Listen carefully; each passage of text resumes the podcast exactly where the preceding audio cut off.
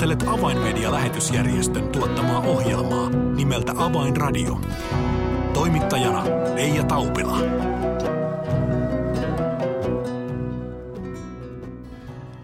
Tervetuloa siis jälleen Avainradion pariin. Tämän ohjelman teille tuottaa ja tarjoaa Avainmedia-lähetysjärjestö. Kun tätä ohjelmaa kuuntelet, on meneillään pääsiäisviikko. Ja tässä ohjelmassa viivymme pääsiäisviikon teemoissa. Mitä tapahtuikaan kiirastorstaina, pitkänä perjantaina ja pääsiäisaamuna. Tästä aiheesta ohjelmaa on kanssani tekemässä Avainmedian toiminnanjohtaja Niilo Närhi. Tervetuloa seuraamme pääsiäisviikon tapahtumiin. Avainradio. Tervetuloa Avainradioon Niilo Närhi. Kiitos paljon. Elämme tosiaan pääsiäisviikkoa parhaillaan ja ennen kuin pureudumme näihin pääsiäispäivien tapahtumiin, niin Niilo, millaisia ajatuksia sinulle yleisellä tasolla pääsiäinen herättää?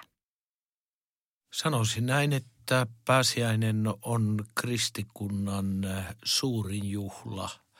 Toki joulu on suuri juhla varmaan sen takia, että siitä on tullut lapsillekin niin tärkeä aika. Mutta jos ajatellaan lunastushistoriaa ja sitä draamaa, jota Jeesuksen elämässä läpikäytiin, niin kyllähän se huipentuu nimenomaan pääsiäisen tapahtumiin, kirjastorstaihin, pitkäperjantaihin ja sitten tähän riemulliseen pääsiäisaamun tapahtumaan.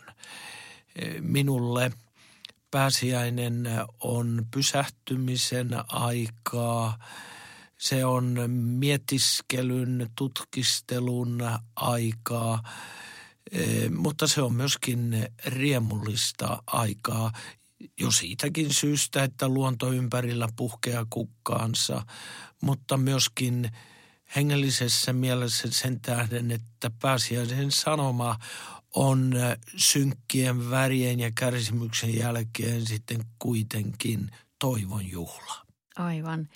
Mutta ei vielä jäädä sinne pääsiäisaamun juhlaviin tunnelmiin, vaan lähdetään liikkeelle kiirastorstaista. Niilo, mitä silloin tapahtuikaan?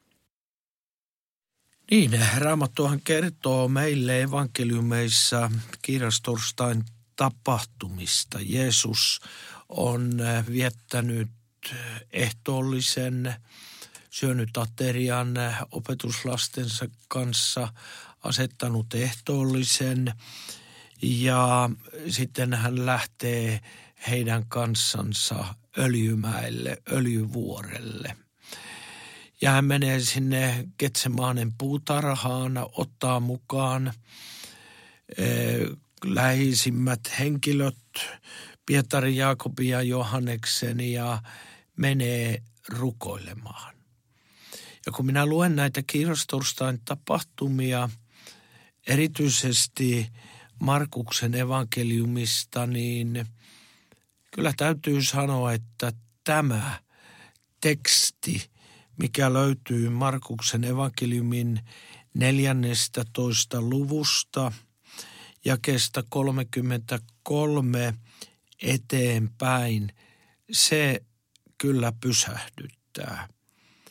Pietarin, Jaakobin ja Johanneksen hän otti mukaansa. Hän alkoi nyt tuntea kauhua ja ahdistusta. Hän sanoi heille, olen tuskan vallassa, kuoleman tuskan. Odottakaa tässä ja valvokaa aika pysähdyttävää tekstiä, kun aikaisemmissa luvuissa olemme saaneet lukea sitä, kuinka Jeesus opetuslapsien kanssa vaikuttaa eri puolilla ja, ja, ja opettaa. Ja nyt me näemme tässä Jeesuksen, joka on todella, todella ahdistunut ja, ja miten tässä sanottiinkaan, hän, on, hän alkoi tuntea kauhua ja tuskaa. Ja jos me ajattelemme raamattua, joka kertoo meille, että – Jeesus Kristus kärsi ja eli ja tunsi samoin kuin me ihmiset, niin tässä meillä löytyy Kristus, joka kärsii. Niin, tämä, tämä ajatus Jumalasta, joka samaistuu ihmiskuntaan, sanotaan nyt pohjamutia myöten, on todella niin kuin sykähdyttävä ja puhutteleva. Kristinuskon Jumala ei ole kuin joku kreikkalaisessa mytologiassa olevat jumalahahmot, jotka vetäytyvät pois ihmiskunnan kärsimysten keskeltä jonnekin kauaksi ja jättävät ihmiset niin kuin oman onnensa ja oman kohtalonsa varaan. Tässä me löydämme Jumalan, joka samaistuu ihmiseen, sellaiseenkin ihmiseen, joka joutuu kokemaan ei ainoastaan pelkoa, vaan kauhua. Pelko itsessään on jo järkyttävä tunne, puhumattakaan sitten kauhun tunteesta. Tämä, minkä takia Jeesus tätä kauhun tunnetta kokee, on varmaan tai pohjautuu varmaan siihen tietoisuuteen, että jonkun hetken kuluttua hänen päällensä lasketaan koko ihmiskunnan syntivelka taakka. Hän joutuu juomaan maljan, joka on täynnä ihmiskunnan harjoittamia syntejä. Ja hän joutuu sen tyhjentämään pohjaan saakka. Ja ensimmäistä kertaa hän joutuu kokemaan jotain, jota hän ei ole koskaan aikaisemmin kokenut. Nimittäin sen, että Jumalakin kääntää tavallaan kasvonsa pois hänestä. Sehän sitten kulminoituu siihen huutoon, kun hän ristillä huutaa Jumalani, Jumalani, miksi minut hylkäsit? Eli me löydämme tässä eh, Jumalan, joka samaistuu kärsivään ihmiskuntaan. Ja kyllä täytyy sanoa, että tänä pääsiäisenä, kun tämä koronavirus tekee tuhoa meidän ympärillämme ja tuo mukanaan valtavan määrän kärsimystä, tuskaa, kauhua, pelkoa, ahdistusta, niin on jotenkin turvallista kuitenkin tietää, että me olemme tekemisissä sellaisen Jumalan kanssa, joka tietää, miltä meistä tuntuu. Hmm. Mitä ajattelet siitä? Itse rupesin tässä, kun kuuntelin sinua miettimään sitä, että – tässä kerrotaan todella, että Jeesus otti mukaansa Pietarin, Jaakobin ja Johanneksen. Hakiko Jeesus tässä kenties ehkä vähän tukea ja turvaan myös näistä lähimmistä ystävistään, opetuslapsistaan? Hän halusi kenties ehkä jakaa tämän tilanteen heidän kanssaan. Kyllä, Jeesus oli ihminen. Hän oli sataprosenttinen ihminen samalla kun hän oli sataprosenttinen Jumala. Mitenkä tämä yhtälö saadaan sopimaan matemaattisin termein, se ei ole mahdollista, mutta kun inkarnaatio kuitenkin on yksi raamatun selkeä niin kuin opetus ja oppi, niin me tiedämme, että hän tuli täysin ihmiseksi. Ja hän tarvitsi myöskin tukea, hän tarvitsi myöskin henkilöitä, joiden kanssa hän voisi näitä tunteita jakaa. Tosin me huomaamme, että Jeesus joutui sitten kuitenkin yksin sen maljan juomaan ja sillä aikaa, kun hän e, oli siinä suuressa tuskassa jopa niin, että hänen hikipisaransa muistuttivat veripisaroita, niin pojat nukkuivat nukkui siellä kauempana. Väsymys oli heihin iskenyt. Ei ihminen pystynyt samaistumaan siihen tuskaan, ahdistukseen ja kauhuun, mitä meidän mestarimme läpikävi noina, noina hetkinä ja, ja noissa tilanteissa. Mutta varmaan myöskin sen takia, että opetuslapset, nämä lähimmät opetuslapset tulivat jatkamaan eh, sitä tehtävää, jonka Jeesus pani alulle täällä maan päällä ja, ja heidän täytyy myöskin jollain tavalla olla mm. näissä mukana. Ja ehkä tästä kun lukee näitä jakeita eteenpäin, jakeita 37, 8, 9 ja vielä tuonne aina 42 saakka, niin, niin tässä tavallaan Jeesuskin joutuu toteamaan sen, että ei, eivät nämä ihmiset häntä voi auttaa. Hän, hän ikään kuin täällä voidaan lukea, kuinka hän tuskastuu suorastaan Pietariinkin. Siimon, nukutko sinä? Etkö yhtä hetkeä jaksa valvoa? Ja Jeesus kehottaa heitä, heitä valvomaan. Ja, ja toisen kerran kävi samoin opetuslasten silmät oli käyneet raukeiksi. Ja kolmannella kerralla Jeesus sanoo, te nukutte vielä ja lepäätte. Jo riittää. Eli nähdään, kuinka Jeesus pyysi ja olisi, olisi halunnut, että nämä hänen lähimpänsä olisivat tämän hetken voineet hänen kanssaan jakaa. Mutta hän joutuu tässä pettymään ihmisiin ja luottamaan siihen yksin, että isä on se, joka on hänen kanssaan tässä tilanteessa. Niin kyllä mun täytyy sanoa, että minä ainakaan Pietaria ja Johannesta ja Jaakobia halua heittää kivellä, koska kyllä minä voin itseni löytää nukkumasta ja kykenemättömänä jakamaan e, niitä asioita, mitä Jumala joskus kenties minun kanssani haluaisi jakaa ja minun kauttani jakaa – se on juuri niin kuin Jeesus sanoo tässä, että henki on altis, mutta liha on heikko. Tämän heikkouden me joudumme tunnustamaan ja on parempi, että me tunnustamme.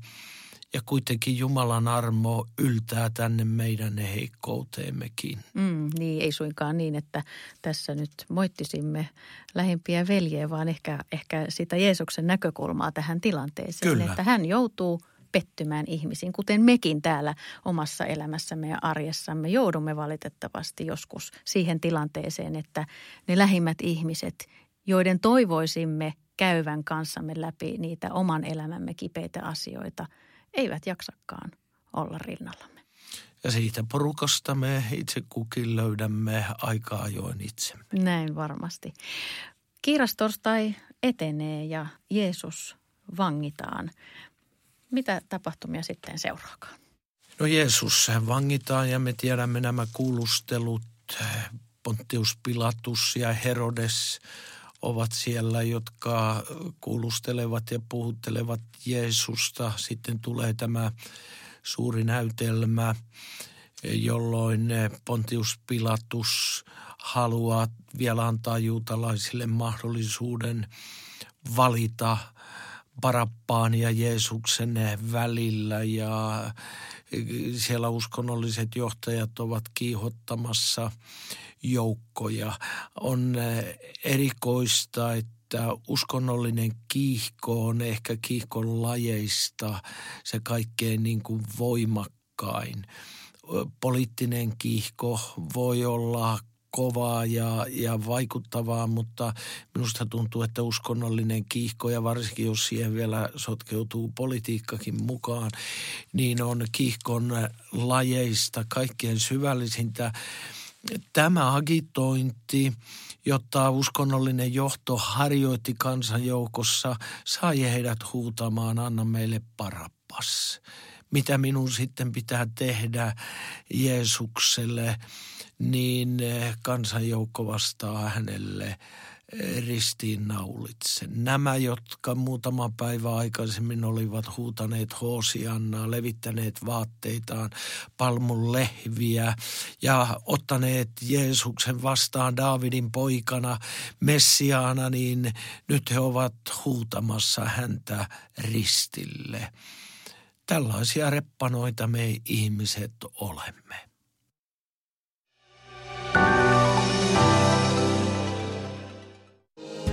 Avainmedian medialähetystyö tarvitsee esirukosta ja taloudellista tukea. Lahjoita 20 euroa lähettämällä tekstiviesti numeroon 16499. Kirjoita tekstiviestin sisältö avain 20 ilman välilyöntejä. Siis tekstiviesti alan 20 numeroon 16499. Lahjoituksesi avulla saavutamme ihmisiä, jotka eivät vielä tunne Jeesusta. Kiitos tuestasi.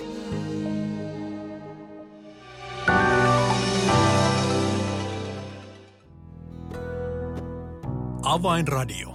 Signaali sydämiin. Kuuntelet Avainmedian lähetysjärjestön tuottamaa ohjelmaa nimeltä Avainradio ja tässä pääsiäisviikon ohjelmassamme käymme näitä tämän viikon tapahtumia Raamatun lehdiltä yhdessä Avainmedian toiminnanjohtaja Niilo Närhen kanssa läpi. Tässä ohjelman alkupuolella ehdimme jo, jo keskustella kiirastorstaista ja kuinka Jeesus Getsemanen puutarhassa rukoillen pyysi isää siirtämään tämän kärsimyksen maljan häneltä pois, mutta kuitenkin sanoi lopulta, että tapahtukoon isä sinun tahtosi. Ää, ehditkin jo Niilo mainita, että, että seuraavassa ikään kuin kohtauksessa näemme, kuinka kansa huutaa kuitenkin Messiasta ristiin naulittavaksi, niin, niin osaatko samaistua tuohon väkijoukkoon? Löydätkö itsesi joskus kenties tilanteessa, jossa, jossa ehkä liian kevyesti olet, olet ajatellut, että nyt tulisi antaa tuomion sana jollekin ja myöhemmin huomaat, että näin ei olisikaan pitänyt tehdä? Kyllä näin on varmasti käynyt. Mehän olemme ihmisiä, joissa tunteet joskus ottavat vallan. Ajattelenpa nyt esimerkiksi kuningas Davidia. Kun profetta Naatan tulee kuningas Davidin luokse ja kertoo tarinan miehestä, rikkaasta miehestä, joka ottaa köyhän miehenä ainoan lampaan ja teurastaa sen ja antaa vieraalleen, koska hän ei halua omasta laumastaan ottaa. E, niin Davidhan polttaa hihansa perusteellisesti ja julistaa tuomion sanan kiihkon vallassa, sellaisen oikeamielisen kiihkon vallassa, että pois tuommoinen maan päältä ei hän voi elää. Ja sitten yksi, kaksi profetta Naatanin sormi osoittaakin Davidin rintaa ja sanoo, sinä olet se mies. Ja silloin David niin kuin herää siitä kiihkosta, jotta tuo tarina oli hänessä herättänyt ja hän tajuaa, että hän, hän on itse samassa veneessä. hän se tässä on, joka on syyllinen. E, kyllä tällaisia tunteiden mukanaan tuomia päätöksiä me joskus teemme elämässämme. Minäkin olen niitä varmasti matkan varrella tehnyt ja joutunut jälkeenpäin sitten katumaan. Ja, ja kyllä luulen, että ehkä monet näistä ihmisistä, jotka olivat niin sanottua tavallista kansaa, jotka joutuivat niin eh, näiden uskonnollisten johtajien eh, agitoimaksi ja kiihoittamaksi. Jälkeenpäin he tunteiden laannuttua varmasti katuivat sitä, mitä he olivat tehneet kun he näkivät Jeesuksen roikkuvan ristillä ja näkivät luonnon eh, kaikki manifestaatiot, mitkä tapahtuivat luonnossa, tuli pimeys, eh, haudat aukenivat ja maanjäristys tuli ja temppelin esirippu eh, halkesi ylhäältä alas asti. Kun he kaiken tämän niin kuin näkivät ja kuulivat, niin kyllä varmaan katumus sitten jälkeenpäin iski. Uskonnollisiin ei niinkään, koska he tiesivät kyllä tasan tarkkaan, mitä he olivat tekemässä. He olivat raivaamassa pois miehen, joka uhkasi heidän valtaansa. Ja valtapyrkimyksissä elävä ihminen harvoin katuu. Puhutaan sitten tilanteesta, kun Jeesus on jo ristiin naulittu ja, ja hänen viereltään löytyvät nämä kaksi ryöväriä. Mitä Jeesuksen kohtaaminen näiden kahden erilaisen ryövärin kanssa sinulle Niilo puhuu? Minua puhuttelee, kun olen tutkistellut tätäkin tapahtumaa. Eri evankelistat vähän piirtävät erilaista kuvaa siitä. Lähtökohtaisesti molemmat näistä ryöväreistä pilkkaavat Jeesusta alkuun, mutta sitten kun toinen ryöväreistä huomaa Jeesuksessa jotain erityislaatuista ja hän ymmärtää, että tämä mies, joka tässä heidän keskellään riippuu, ei ole ansainnut tuota ja jostain hänelle tulee ymmärrys, että tämä täytyy olla korkeampi olento ja hän katuu ja pyytää, että Jeesus muistaisi häntä, kun hän tulee valtakuntaansa. En tiedä, mistä tuo ryöväri tämän tiesi. Ehkä hän oli ollut joskus kuuntelemassa Jeesuksen opetuksia ja muisti hänet ja tajus. Toinen on ihan niin kuin pihalla, ei ymmärrä ollenkaan pilkkaa ja herjaa. Ja toinen menee tuntoihinsa ja e, sitten katuu ja pyytää Jeesukselta armahdusta. Minusta tämä on erityisen niin kuin selkeä kuva siitä, kuinka risti, Jeesuksen risti, uhri, kuolema, sovitus jakaa ihmiskunnan kahteen leiriin. On niitä, jotka kulkevat omia teitänsä suruttomina välittämättä ja sitten on niitä, jotka tulevat tuntoihinsa tämän rakkauden näytelmän äärellä ja tajuavat, että tässä on jotain ylimaallista, törmäävät evankeliumiin ja saavat toivon ja muutoksen elämänsä. Onneksi pääsiäinen ei kuitenkaan päättynyt tähän ristille ja Jeesuksen kuolemaan, vaan sitten pääsemme siihen riemulliseen pääsiäisaamuun, jolloin hauta on tyhjä. Sehän tekeekin tästä pääsiäisestä toivon täyteisen juhlan, kaiken kärsimyksen, pimeyden ja synkeyden jälkeen. Tulee ylösnousemuksen aamu, jolloin Jumala näyttää ihmiskunnalle, että sovitus on viety loppuun asti. Viaton Jeesus voittaa kuoleman vallan ja avaa meille ihmiskuntana koronavirusepidemioidenkin keskellä toivon siitä, että parempi huominen on tulossa. Meillä on toivo siitä, että elämä ei ole pelkästään tätä näkyvää materian ympäröimää aikaa varten, vaan elämä on tarkoitettu jatkumaan myöskin kuoleman jälkeen siinä olotilassa, jonne eivät enää koronavirukset ja muutkaan bakteerit ja basilit yllä. Tänäkin pääsiäisenä tyhjä hauta julistaa meille toivon sanomaa.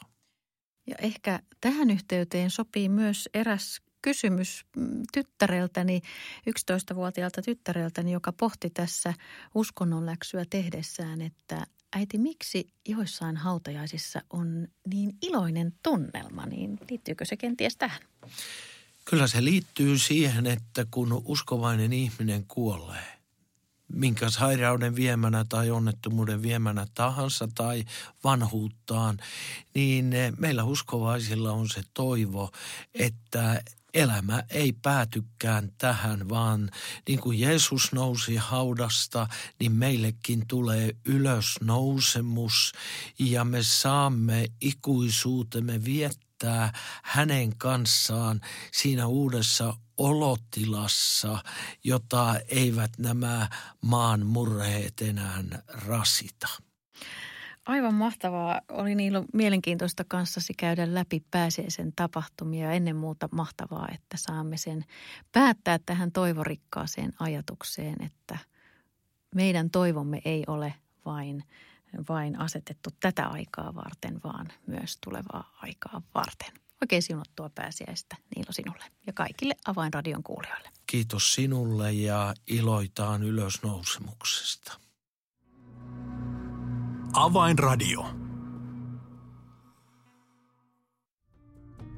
Tilaa ilmainen avainmedialehti soittamalla numeroon 020 74 14 530 tai lähetä yhteystietosi osoitteeseen info at avainmedia.org. Tässä oli Avainradio tällä kertaa. Minun nimeni on Reija Taupila. Kuulemisiin ensi viikkoon.